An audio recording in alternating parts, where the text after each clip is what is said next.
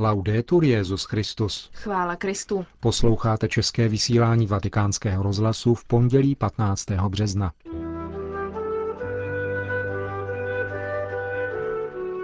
Improvizovaná homilie Benedikta XVI. ze včerejší návštěvy římského luteránského kostela. Poselství Benedikta XVI. ke 25. Světovému dni mládeže. To jsou hlavní témata našeho dnešního pořadu, ke kterému přejí hezký poslech Markéta Šindelářová a Milan Glázer. Zprávy vatikánského rozhlasu. Řím. V neděli odpoledne Benedikt XVI. navštívil luteránský kostel Christuskirche, který patří německé luteránské obci v Římě. Kostel byl postaven v letech 1910 až 1922 pro německou luterskou obec žijící v Římě. Dnes má tato komunita přibližně 350 členů. Papeže na začátku ekumenické bohoslužby sloužené střídavě v německém a italském jazyce přivítala nejprve předsedkyně zdejší luterské obce Doris Esch. Její pastor Jens Martin Kruse pak ve své homílii připomněl návštěvu Jana Pavla II., který tento kostel navštívil v roce 1983. Byla to první návštěva papeže v luterském kostele od do reformace. Zmínil také zdejší návštěvu tehdejšího kardinála Ratzingera z roku 1998 a zdůraznil, že tyto obě zkušenosti jsou ve zdejší obci živé a významné a povzbuzují k dalšímu pokračování na cestě ekumenismu. Benedikt XVI. pak z patra německy pronesl homílii na úryvek z Janova Evangelia o pšeničném zrnu, které musí odumřít. Její podstatnou část vám nyní přinášíme. Evangelium, které jsme právě slyšeli, je evangeliem naděje, ale také kříže. Obě dvě dimenze jdou vždycky pospolu. Máli se mluvit o naději, je třeba mluvit o kříži. Jan nám podává, jak Ježíš šel do Jeruzaléma slavit Velikonoce a říká nám, že tam byli také řekové. Byli to jistě takzvaní ctitelé Boha. Tito řekové při hledání jediného Boha všech lidí došli dál než řecký politeismus a nalezli jej v Bohu Izraele. Bohu, který je univerzální, ale zároveň si vyvolil určitý lid a určité místo – Izrael. Tito hledači Boha došli do Jeruzaléma, aby se klaněli tomuto jedinému Bohu, a Jan nám podává, jak přišli, aby hledali a viděli také Ježíše. Rádi bychom viděli Ježíše. Jejich touha hledat Boha je přivádí až sem, tedy aby hledali také Ježíše.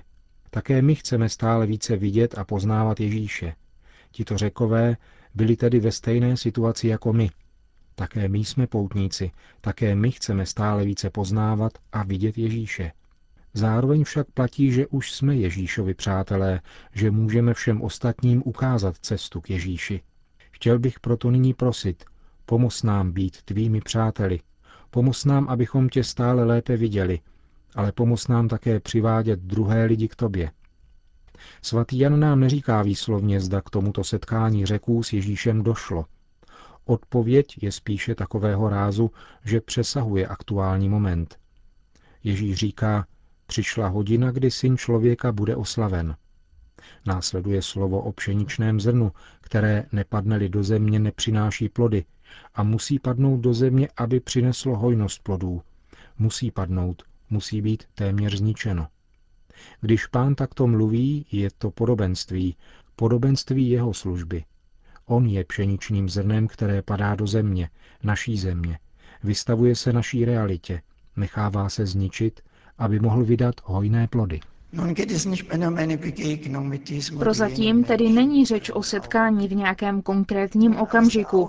Skříšený však opravdu může přejít k řekům, nejenom k některým, ale ke všem. Takže může víra růst, může růst společenství církve, které bude živým tělem Krista, plodem zrna, které padlo do země.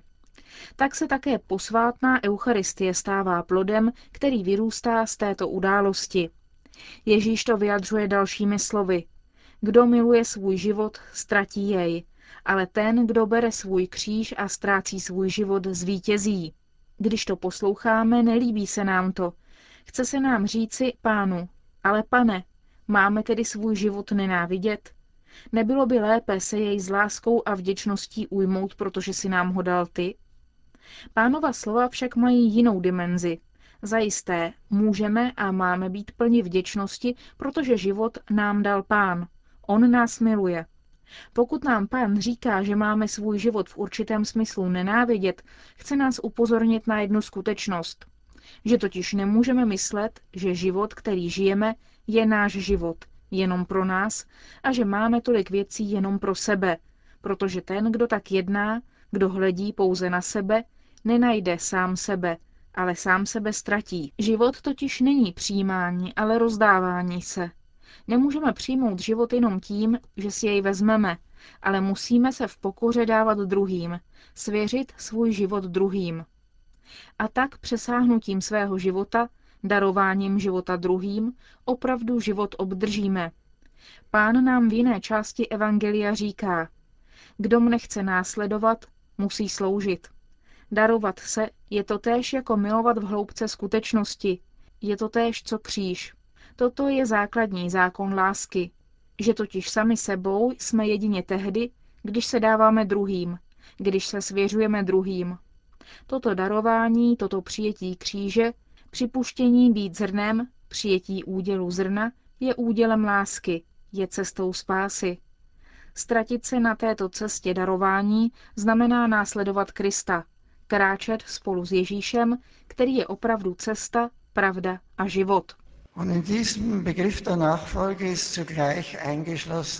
Tato myšlenka následování je již obsažena v pojmu my, ale můžeme ji uskutečnit jedině společně. Toto my si musíme osvojit. V tomto my se musíme dávat. Dávat se křesťanskému bytí. Křesťanské bytí nelze žít a realizovat bez společenství. Musíme však také vidět, že jsme zničili ono my, že jsme rozdělili jedinou cestu na mnoho cest, že zanedbáváme svědectví. Co k tomu všemu říci? Slyšíme tolik nářků týkajících se toho, že nedochází k novým pokrokům v ekumenismu. Ale musíme říci, můžeme to s velkou vděčností říci, že v mnoha věcech už jednota existuje. Například to, že jsme zde přítomni v tuto neděli zvanou letáre, že společně zpíváme, nasloucháme stejnému božímu slovu, že nasloucháme jedni druhým a hledíme na jediného Krista. Vydáváme tak svědectví jedinému Kristu a musíme zřetelně říci, že naší prioritou není rozdělení, nýbrž již žitá radost a naděje, že se tato jednota může prohlubovat.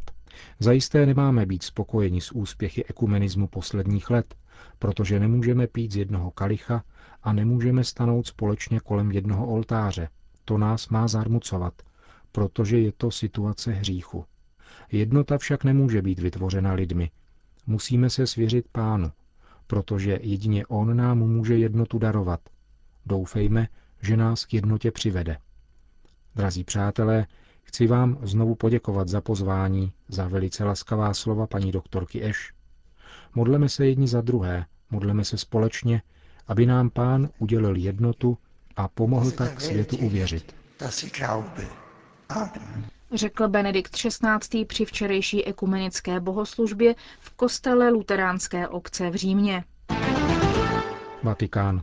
Váš věk představuje velké bohatství nejen pro vás, ale také pro ostatní, pro církev a pro svět. Tak se obrací k mladým Benedikt XVI. v poselství k 25. světovému dní mládeže, který připadá na 28. března, tedy na květnou neděli. Letos se Den mládeže slaví na diecézní úrovni. Na světové úrovni se bude slavit příští rok v srpnu 2011 v Madridu. Křesťanství není v první řadě morálka, píše papež v dnes zveřejněném poselství. Především je to zkušenost s Ježíšem Kristem. Křesťanství je zakušením toho, že nás Kristus miluje osobní láskou, a to i tehdy, když se k němu obrátíme zády, vysvětluje. V této lásce se nachází pramen celého křesťanského života. Tato láska nám umožňuje překonávat všechny zkoušky, odhalení našich hříchů, utrpení, malomyslnost. Naslouchejte Bohu, který má plán lásky s každým z vás, vyzývá Benedikt XVI. mladé. Odtud také pramení volba mota pro letošní Světový den mládeže. Mistře dobrý, co musím udělat, abych dostal věčný život? Je to otázka bohatého mladíka při jeho setkání s Ježíšem. Setkání, které ukazuje, vysvětluje papež, Ježíšovu velkou pozornost k mladým. Ukazuje, jak velké je jeho přání setkat se s vámi osobně a zahájit dialog s každým z vás. Obrací se na mladé Benedikt XVI. Tak jako bohatý mladík z Evangelia, který se Ježíše ptá, co má dělat, tak možná i vy zažíváte situace nejistoty, neklidu nebo utrpení, které vás vedou k tomu, že toužíte po neobvyklém životě a ptáte se, v čem spočívá úspěšný život, co mám dělat, jaký by měl být plán mého života. Nemějte strach čelit těmto otázkám, říká Benedikt XVI. Nepřemohou vás. Vyjadřují velké touhy vašeho srdce. Proto je třeba jim naslouchat. Papež vyzývá mladé k tomu, aby dopřáli sluchu povolání ke kněžství, zasvěcenému životu nebo k manželství, aby šli proti proudu tak, jak to žádá evangelium. Benedikt XVI. připomíná v poselství mládeži, že současná mentalita nabízí svobodu oproštěnou od hodnot, předpisů a objektivních norem a zve k odmítání jakýchkoliv omezení aktuálních tužeb, ale tato nabídka místo toho, aby vedla k opravdové svobodě, vede člověka k tomu, že se stane otrokem sebe samého, svých momentálních přání. Model jako moc, peníze a bezuzná rozkoš, varuje svatý otec. Ten také potvrzuje, že zná problémy mladých, které souvisejí s nezaměstnaností, nedostatkem pevných ideálů, o něž je možno se opřít a nejistou konkrétní perspektivou budoucnosti. Když píše o tématu ekonomické krize, odkazuje Benedikt XVI. na svou encykliku Caritas in Veritate a připomíná některé z velkých výzev současnosti, od ekologie přes přerozdělení statků, kontrolu finančních mechanismů, boj s hladem ve světě, obranu důstojnosti a života, až po dobré využití sdělovacích prostředků a vyzývá mladé, aby přispěli ke společnému dobru.